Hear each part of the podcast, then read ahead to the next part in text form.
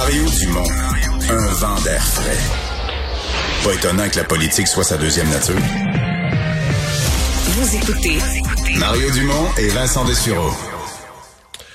Alors, euh, pour revenir sur le point de presse euh, de la santé publique, ce fameux point de presse indépendant, sans présence du politique, Benoît Barbeau, virologue, professeur au département des sciences biologiques de l'Université du Québec à Montréal, est avec nous. Bonjour.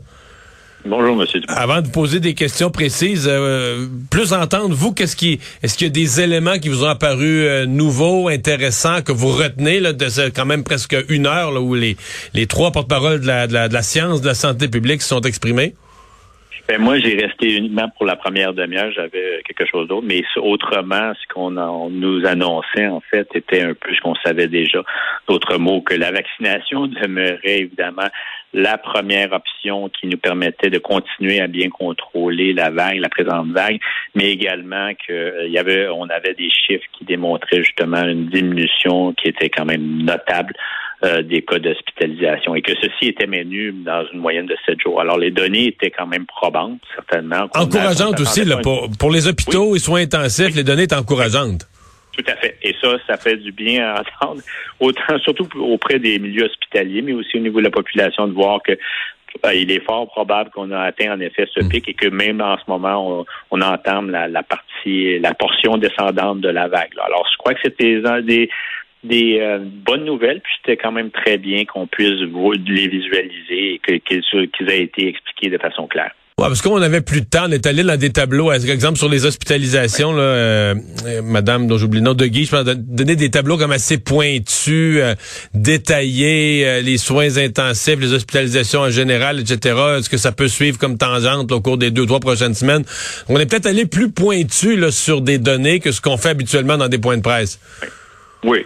Oui, certainement. Puis, mais comme je vous dis, en gros, moi, je trouvais que c'était relativement clair. Donc, on avait une bonne aperçu de ce qui se présentait, ce qui était projeté dans les prochaines jours, semaines, et qu'on devait vraiment euh, voir que ce n'était pas diminution qui allait être aussi drastique que ce qu'on pourrait s'attendre, mais n'empêche que cette progression-là allait être continue. Puis, dans le fond, ça sous-tendait la décision du gouvernement et cette fois-ci qui était annoncée ou qui était présentée indépendamment, et ça c'est important, évidemment, c'est l'élément clé, indépendamment justement de la présence du gouvernement, euh, de, de, M. Legault et du ministre de la Santé, donc, euh, pour, euh, dans le fond, euh, supporter justement la décision de commencer les assouplissements, mais d'y aller aussi de façon progressive. Et ça, on le sentait vraiment, c'était clair. Euh, on ne voulait pas précipiter, évidemment, ces, approches d'assouplissement, mais d'y aller selon euh, ce qui était le plus, le plus convenable devant la situation actuelle les gens qui sont sceptiques avec la vaccination en viennent qu'à avoir l'impression que c'est que c'est une obsession des autres ou que c'est un harcèlement qui leur est imposé, etc. Mais quand on, vous l'avez dit en, ouverture d'entrevue, quand on a amené euh, le docteur Boileau sur la, sortie, puis qu'est-ce qui peut nous faire sortir, dire, on sent que du fond du cœur, très spontanément, très simplement, au-delà de toutes les autres affaires, le masque, mais la vaccination, euh, c'est la clé. Je pense qu'il a même dit un point, quelque chose du genre, ben, si tout le monde était vacciné, si on était à 100% vacciné, on s'en sortirait, on pourrait faire pas mal plus de choses pour s'en sortir pas mal plus vite. Donc, dire que la vaccination, c'est la clé, c'est pas que c'est une question d'écœurer ceux qui ont peu, qui, aiment pas ça ou qui veulent pas trop en entendre parler ou qui sont sceptiques. C'est comme scientifiquement, c'est comme moment donné, c'est la seule chose qu'il y a à dire. Ben, oui, en effet. Je crois qu'il faut, il faut dire aussi que bon, la raison pour laquelle on y va de façon progressive, c'est qu'il y a encore des gens qui ne sont pas vaccinés. Mais aussi que les vaccins, il faut l'avouer aussi, ne sont pas à 100% efficaces. Donc, on, Contre la transmission, là, c'est ça. Exactement. Plus particulièrement devant la, devant la transmission. Il y a encore aussi des gens qui sont hospitalisés, qui sont vaccinés. Mais, donc, il y a quand même, et on, on le savait depuis le début, vous savez, on avait des valeurs d'au-dessus de 90% de protection contre les symptômes. Mais il n'y a jamais eu de 100, il y a jamais eu de 100 Jamais on a présenté des résultats de vaccins avec des 100% comme chiffre. Jamais, jamais, jamais. Là. Et ce n'était pas, ce pas nécessaire. Et aussi, ce n'était pas euh, que, d'une certaine façon, si vous obteniez le, trou qui a été affiché au début, vous étiez déjà devant des vaccins qui étaient très efficaces, extrêmement efficaces.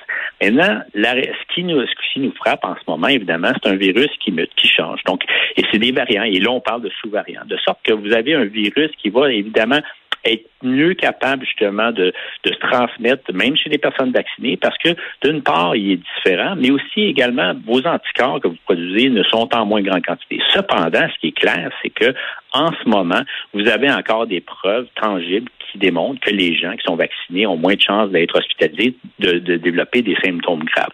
Ceci dit, juste au niveau des non-vaccinés, c'est sûr qu'il y en a qui sont, ils demeurent encore hésitants. Donc, ils ont eu, il faut voir qu'il y en a qui ont, c'est pas tous des complotistes. Il y en a vraiment qui sont qui trouvent qu'ils ont, devant eux, euh, dans leur entourage, il y a eu des gens qui ont des effets très négatifs, donc ils ont été, ils ont peut-être une historique un peu difficile. Mais l'autre point qu'il faudrait amener aussi, c'est qu'il y en a qui attendent Medicago. Donc vraiment, il y en a que pour eux, Medicago, c'est la solution.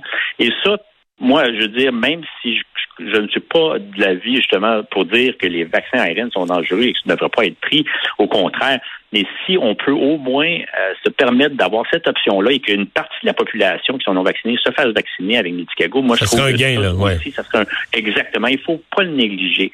Alors, on est devant le problème actuel avec des gens non vaccinés qui, entre autres, sont responsables des cas d'hospitalisation, mais il faut aussi arriver avec des, des options. Et ce n'est pas uniquement au niveau des vaccins. Euh, le docteur Boileau mentionné, il faut aussi penser à les autres avenues, les autres approches, les antiviraux. Euh, pour pour s'en sortir, vous savez, les vaccins nous ont aidés, vont nous aider, c'est certain, puis vont continuer justement à, s'améliorer en termes d'efficacité, en termes d'adaptabilité face aux futurs variants. Mais il faut aussi avoir une conscience et regarder plus un continuum d'action, que ce soit au niveau des antiviraux, des, des prochain composé, on espère, des immunomodulateurs et aussi au niveau de la transmission. Euh, on parle, euh, les vaccins, on va avoir une efficacité contre la transmission jusqu'à un certain point, mais on doit agir aussi au niveau de tous les autres euh, mécanismes de transmission. en d'autres mots, comment on peut limiter cette transmission, que ce soit par des systèmes de ventilation mieux adaptés, des systèmes de filtration et de purification d'air. Alors, il y a plusieurs options qui sont sous la table. Il faut toutes les utiliser pour s'assurer que les prochaines vagues et les prochains variants, parce qu'il y en aura d'autres variants, eh bien, qu'on soit bien équipé, bien préparé, et ce, plus particulièrement dans les milieux hospitaliers. Benoît Barbeau, merci. Au revoir. Avec plaisir.